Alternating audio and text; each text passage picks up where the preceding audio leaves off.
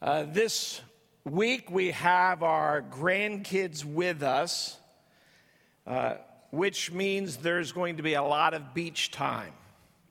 There's one place to take a bunch of active ones, a place where they can run, and someone else is in charge of watching, make sure they don't drown.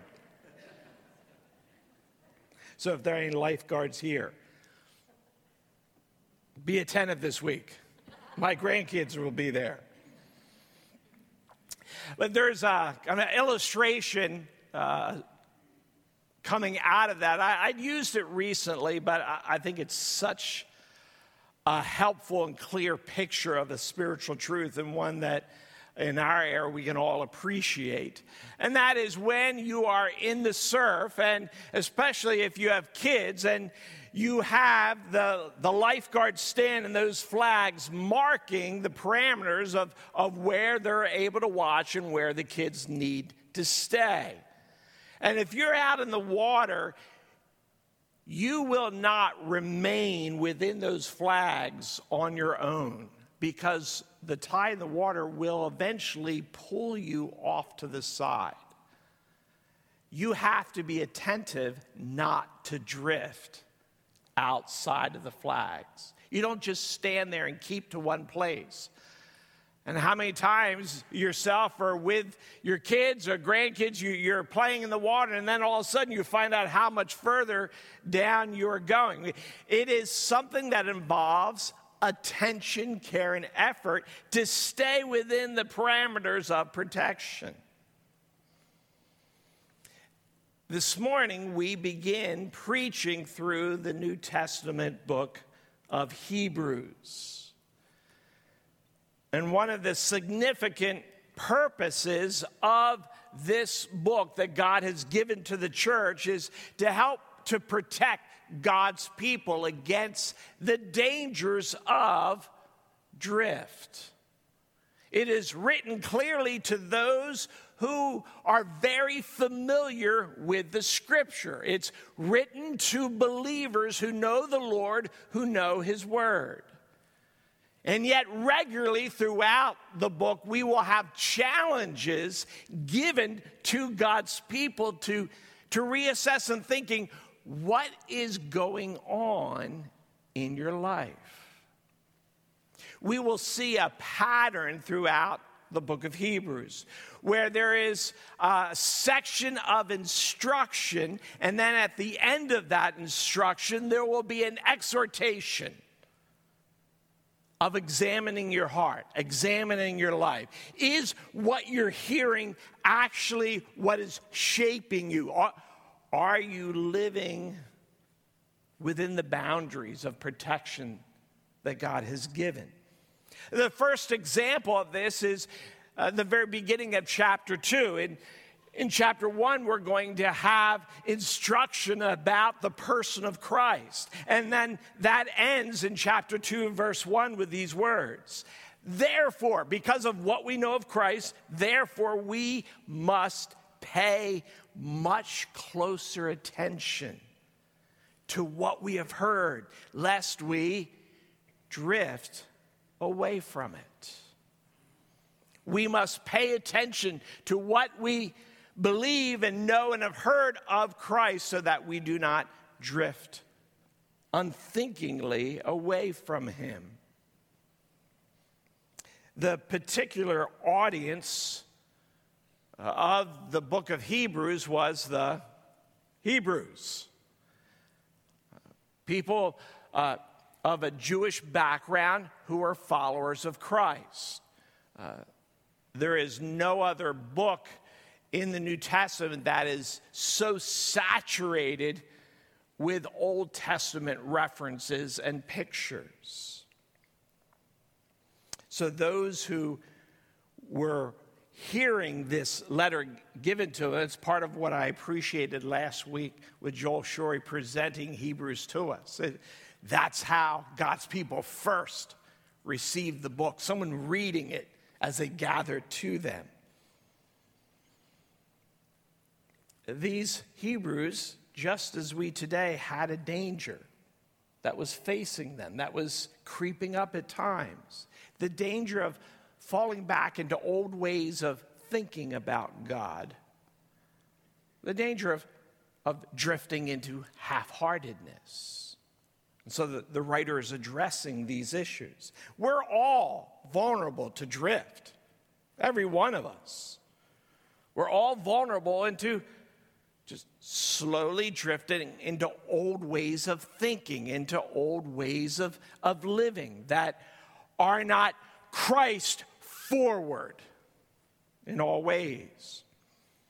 Uh, it may be drifting back into the, uh, the values of the culture you were raised in. What was your normal?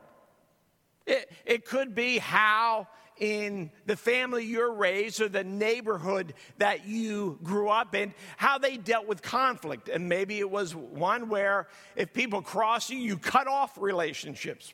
Perhaps it was one where uh, the silent treatment in your house was something just withdrawing or, or explosions of anger and harsh words were said. Uh, there are all sorts of ways that we can be raised in that is just normal to us. And we are now learning new ways and, and clear truths, but we can drift back into what was our normal and find ourselves with actions, attitudes, and thinking that it is not what Scripture says, but just what we're used to. Perhaps drifting into the values of human nature, which is always self centered. The human nature always starts with me. What do I want? What do I think? The emphasis on ourselves. And perhaps that has crept into how you're interacting with God. That you may be praying, you're reading scripture, but it's based on what God should do for you rather than you're worshiping the wondrous God and seeking to serve Him. Has a self centeredness crept into your expectations of what God should do or be? Or maybe drifting just into the pressures of the moment, where we focus on what just is hard right now. And that reality in our mind becomes bigger than the realities of the gospel of, of God Himself, as though the problem is greater than God. Or the, the pressures of the voice that's the loudest in our culture and what are people arguing about? And what is the news throwing at us so we can get worked up and, and fear and anger and all sorts of conflict enter into our lives because the, the loudest voice is what's shaping how we're thinking and then how we're living rather than the voice of Christ Himself being what shapes us. The book to the Hebrews tells us the answer to all of these things. Regardless of the situation, regardless of where we are in life, what place and time, the answer is always exalt Christ. That is always where we start. That is the heart of it. In all situations, we are to be Christ exalters. Is that not what it means to be a Christian? A Christ follower, someone saved by him, someone who loves him, who's being shaped by him, and now lives for him in whatever our situation, whatever our place and time. And so we see that right at the beginning of Hebrews chapter 1, verses 1 to 3, our text today. Let's read this. Long ago, at many times and in many ways, God spoke to our fathers by the prophets.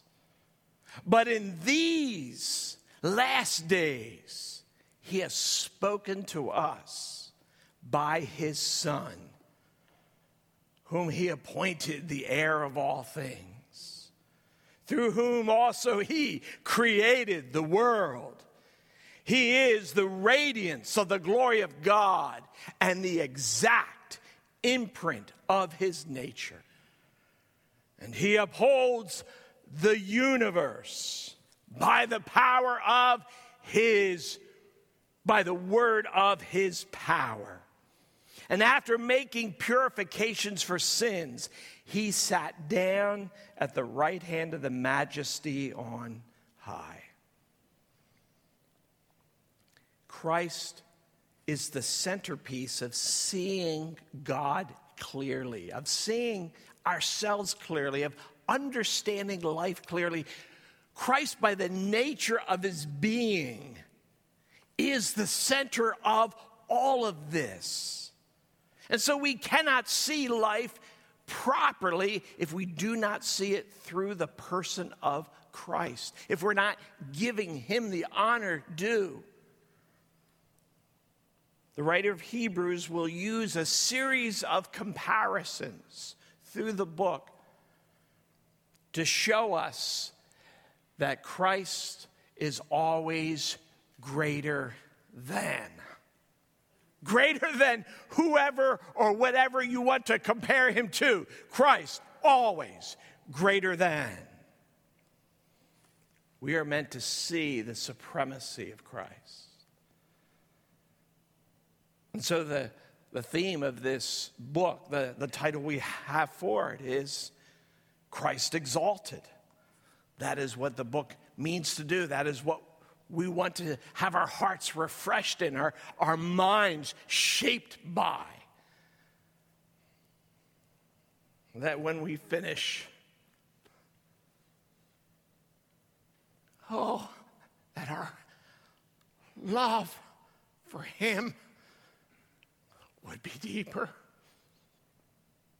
Would that not be a wondrous outcome of preaching and reading praying through this book that when we're done, all of us have deepened in our appreciation and in our love for Jesus Christ.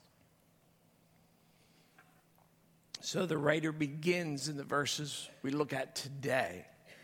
He begins with the majesty of Christ given to us in seven statements.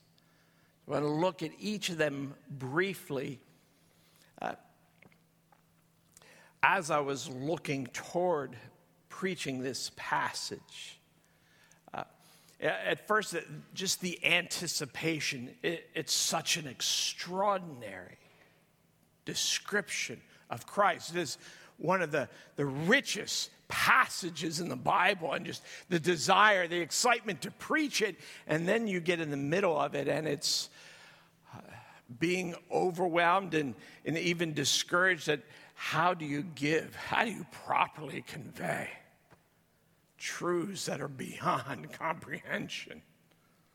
So, what we're dependent upon today is that the Spirit of God would just in inflame our hearts that these words would become realities that just overtake our souls. So let's ask Him to do that now. Our Father, we come praising the Savior, praising our King. And we ask that you would help us to see him with fresh awe and wonder, leading to the yearning to serve him, to obey him, helping us to love him. Lord, we ask that each statement about him would, would be meaningful to us, that it would carry us, help us. In Jesus' name we pray. Amen the first statement of Christ, of his majesty in verse 2, is that Christ is the heir of all things. Simply meaning, yet significantly, that everything that exists belongs to him.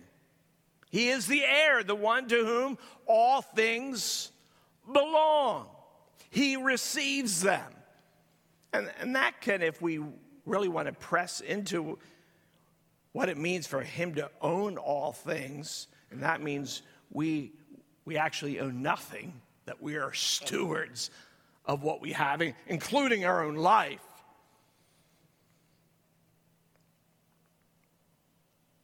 He is the heir. And this includes, as we'll see in chapter 2, verse 5, the world to come.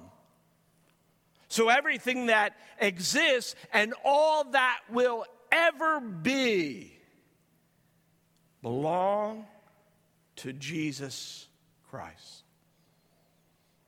All of the lordship of God the Father, He has given to the Son. There is no honor, no power, no authority, no might to which the Father has not given in its full to the Son.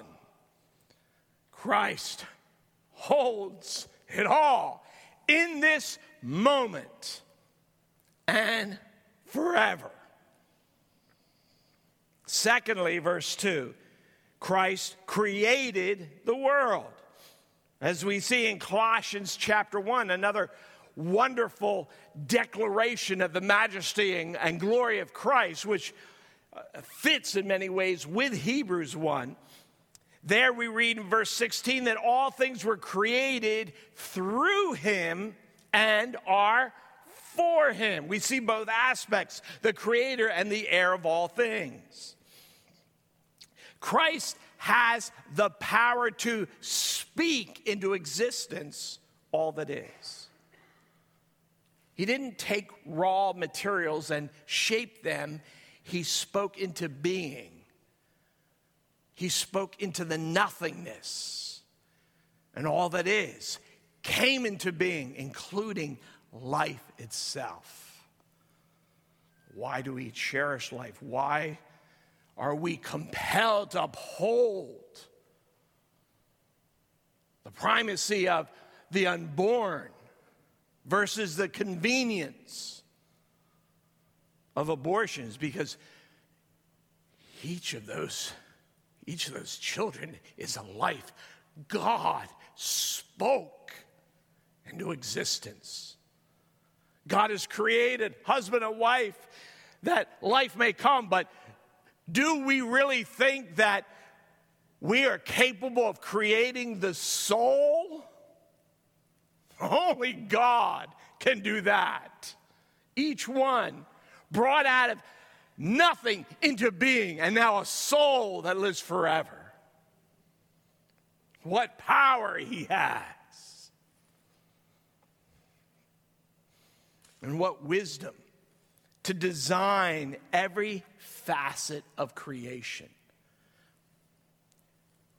Color exists because God wanted color to exist. Uh, think of something as simple as a grasshopper. Uh, God didn't just, okay, made the grasshoppers. He, God had design. Like, where do the legs fit in? How do the legs bend and work? Where is the intestinal system? How do they reproduce? How do they see? Where are the antennas? How do the antennas work? The wings, uh, every how everything connects, how everything works. Every tiny aspect had to be specifically thought out and designed by God to form a grasshopper, and then he formed all sorts of them. And then thousands and tens of thousands of insects and, and the fish and the birds, and we come to hundreds of thousands of types of creatures, and every one in every aspect of how they exist and move and their bodies work, every tiny bit had to be specifically designed by. And that happened in moments. Let it be. So wondrous is he? That all of that was compressed into moments, the, the size of the thought of God, unreachable. And in moments, it came to be. As creator, Christ has singular authority to say, what makes life good?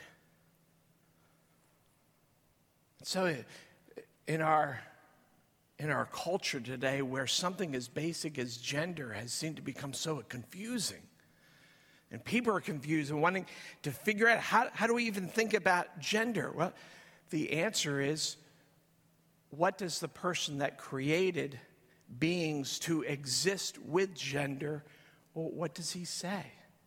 And those who would try to say it's just something fluid that can be whatever you think, they're, they're demeaning the very beauty and wonder that God created in us, as though it's something to be washed out and one gender doesn't mean anything and it's all a muddle where God says, No, it is all wonder, it is all beauty, it is all good. I have created it for the delight of every being that exists upon the earth. He created it and it was good. And so we find direction by the good creator who made it to be. That is not that's not impinging the culture with our views. It's looking to the one who made us to see how life can and should be. Thirdly, in verse 3, Christ is the radiance of the glory of God as the radiance of God, Christ cannot be any less glorious than God the Father. He is the visible splendor of God, that which not could be seen, now is made visible in the person of Christ. Every aspect of God's glory that we can experience dwells in the person of Christ. He is God's glory made known, made visible. Now, you may think, well, when you see Christ when he first appeared, I mean, he did lots of good things, but it doesn't, doesn't seem so glorious. But he was, he came in humility and a certain simplicity so that we might see and focus on the aspects of God's glory that are important for us in this place and time. We, we see the character of God revealed God of holiness, God of justice, God of mercy, God of love. We, we see the character of God as had never been be held before in the person of Christ. How seriously does God take sin? He poured his wrath on Christ when he became guilty of our sin. How much does God love us? That when we are yet sinners, Christ died for us. How merciful is God?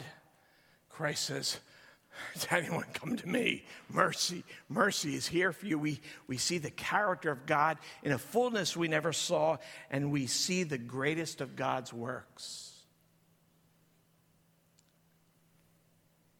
The eternal Son made flesh, dying on a cross, overcoming death, overcoming sin, being raised by his own power and reigning, conquering all that opposes us. We see the character of God, we see his greatest works. And then one day, the one who came humbly will come again. And then the vastness of his glory will be displayed. If you want to see the height of wisdom, if you want to see what, what's true beauty in human life, what is what does love really look like? Look to Jesus, and there you will see it all in its fullest degree. Wisdom in human flesh, love in human flesh, beauty in human flesh. You will see it all when you look to Jesus. Fourthly, in verse 3, Christ is the exact imprint of God's nature. Now, the Bible makes this statement a few times, and it uses two different words that are related. The other times it speaks of Christ being the image of God, as it does in, in Colossians chapter 1. It is the word that is used for the imprint of a seal. So that I have a hand seal that I put on the front page of my books that has my name in it. So other pastors can't put it on their shelves and, and say it's theirs. One pastor, a few years older than me, he's often accused me of going through his shelves and putting my seal on books that were his. The reality of that remains to be seen. But it refers to Christ as that seal. He is the exact imprint of what is on the seal then is seen, whether it's impression of a coin or a seal. And that's how it's usually used that Jesus, God in flesh, is what God looks like in character and heart. But this word is, is only used of Christ once. And here, the word for the exact imprint is the word for the engraving tool itself. It's that that metal seal that has my name on it, it's referring to that, that which makes the imprint. Christ is both the, the exact imprint, the image of God and his humanity, all that, that God is in our mind, but Christ is even more than that. He is God himself who makes the imprint upon us. He is the exact engraving in his humanity. He is the engraver. He is the form of God. He is all of it. Christ is no less than the perfect, eternal, almighty God in human flesh.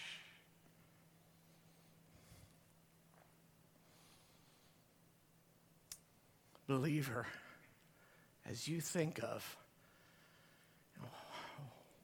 where is my life headed? It feels dreary. You're thinking of your failures, maybe how hard life is what you don't have, what others have, how you've been misused, what you've lost. All of those things are real and have impact and have certain pains to them. But we must not miss this. If you are in Christ, then there is an unstoppable truth. When He appears, you will be like him. When you see him, you will be like him. And none of your failures can keep that from happening. So think of the grandeur, not of the deified majesty of Christ, but the full majesty of Christ, human man of character, perfection, and love for righteousness in the Father, that will be yours, no less than all of it. So you're reading the Bible again. I don't feel like today going to church when I'm struggling. All those steps, why do we stay faithful? It's making you more like Jesus. There's nothing better you can do. There's nothing greater. There's nothing more worthwhile. There is nothing more noble. There is nothing more satisfying. There is nothing more mind shattering than the thought that you can be more like Christ today today than you were yesterday. And next week, you can be more like Christ then than you are now. What amazement! And that's our reality day by day. That's where your life is headed. That's why we commit to faithfulness. That is why each life, each day, we can pull back and I will rejoice in the God of my salvation. Fifth, Christ upholds the universe by the word of his power. The creator of all things sustains all things. Again Colossians 1:17 in him all things hold together. Why are you here? I'm talking about the, the existential question. Why, why do you exist? Why are you in place and time? Why is your body here? Because the word of Christ keeps the molecules of your body together. That alone. If not for the ongoing command of God, nothing of matter would hold together. Air wouldn't exist, light wouldn't exist, your soul wouldn't exist. As John Owen, the great Puritan, said, it, it's as if the, the full power that it took for God to create the world is being exercised every single moment. Often, if I'm just the the discouragement sometimes in prayer uh, and where you are, and where's, and is God at work in my life? And just thinking, I just feel my heartbeat. I think of my breath. I think, that's the hand of God. This beating is purely because God is saying, live, live. Your breath, that's a miracle of God. What no one can do. It is the power of God causing you to breathe, your heart to beat. This ongoing activity, purposeful activity of God in you.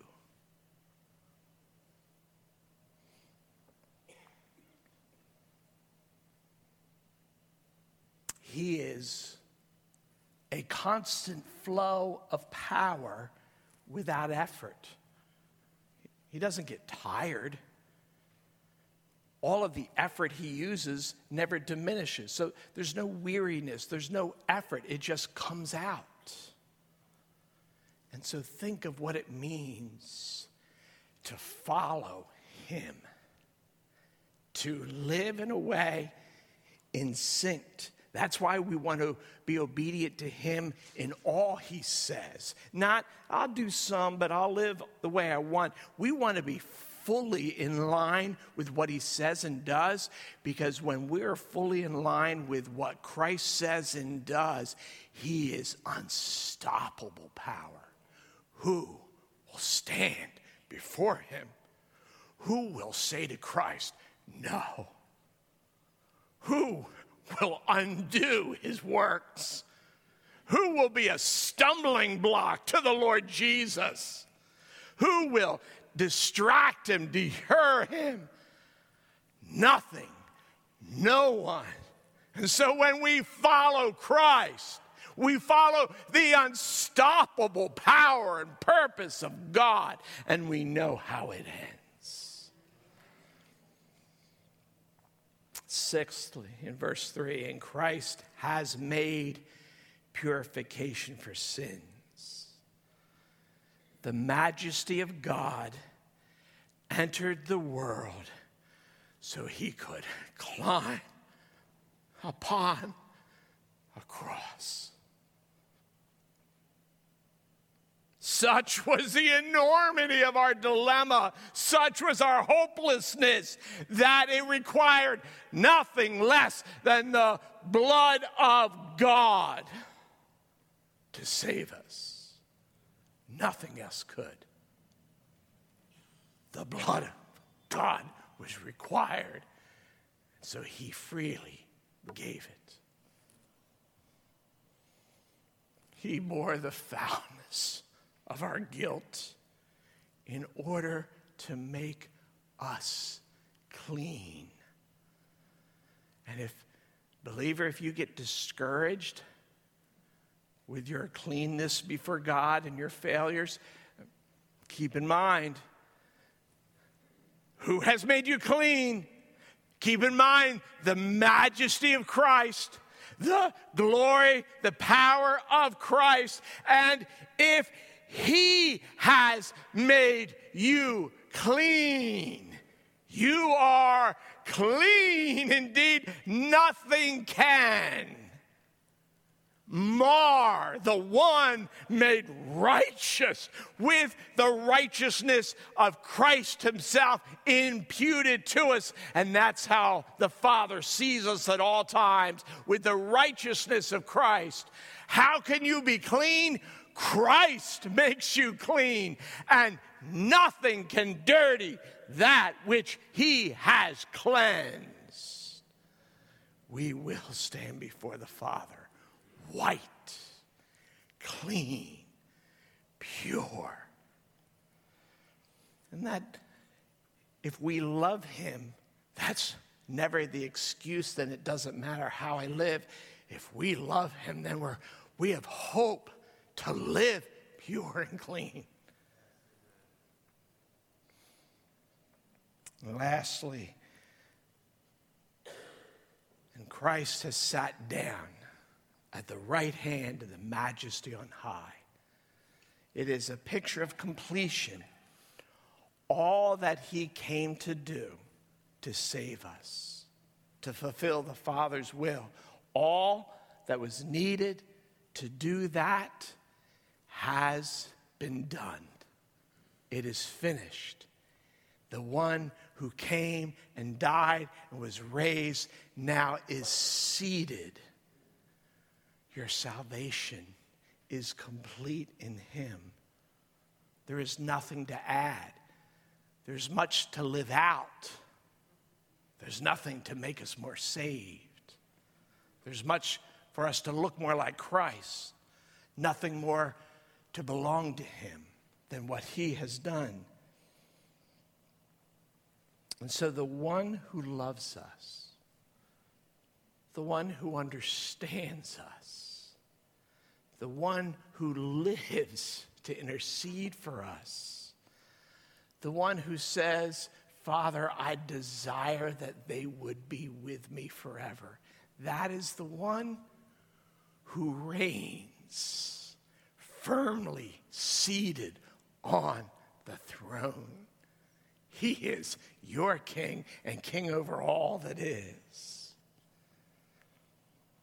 We've seen the glory of Christ, but in the very beginning the passage, not only is Christ glorious, as wondrous as that is, that glorious Christ speaks to us long ago, at many times, in many ways, God spoke to our fathers by the prophets, but in these last days, He has spoken to us by His Son. Jesus speaks to us. He communicates to us. He has, he has things to say for us to hear.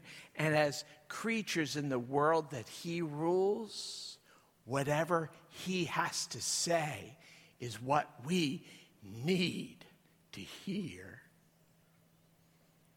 From Christ, we don't just hear about God, we hear God speaking his heart for us as he says, Come to me. All who labor, all who are heavy laden, come to me.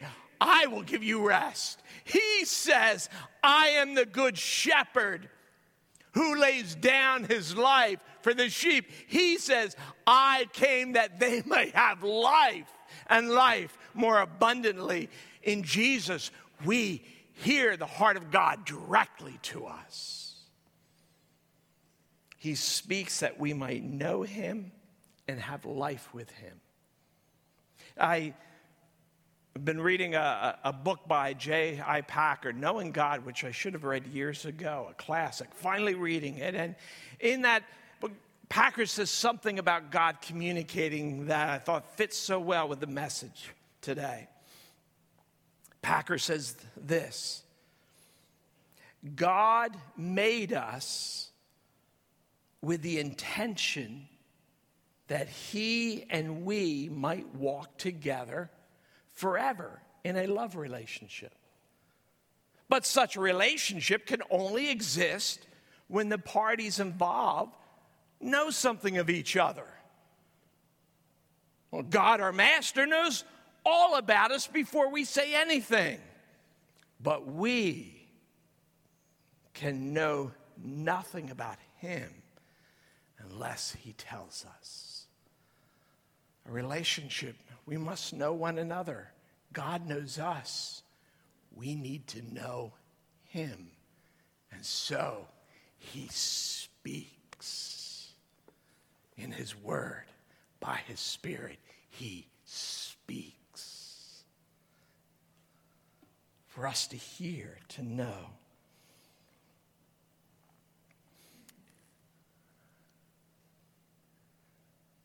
We cannot overexalt Christ. No one here loves him enough. This is truth. In every responsibility you have, every problem, burden you bear, what is needed most in that is to exalt Christ. That's what is needed in everything. Everything you face, everything you're worried about, everything that's heavy, exalt Christ there. That's what's needed most. Do your thoughts exalt Christ? Spend time with Him and dwell on His worth. As we taught through our statement of faith, grab a copy of one of the books and just Pray through that. Pray through what God is like, who He is, what He's done.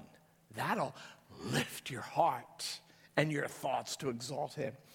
Do your words exalt Christ? Would those who hear your words know that He's exalted in your heart? How can you speak of Him?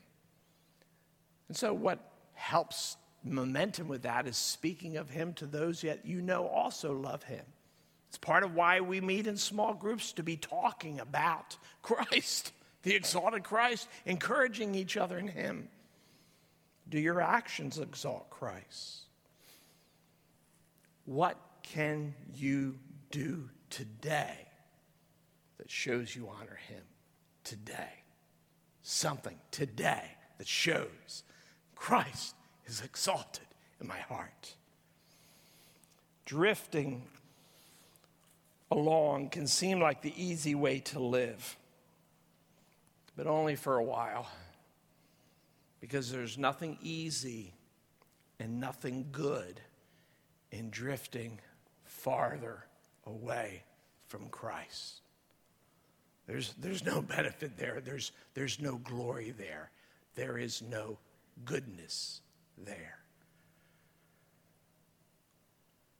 But a heart that yearns for Him and runs toward Him is a heart that will be full. Let's pray. Our Heavenly Father, we exalt your Son, whom you gave to us.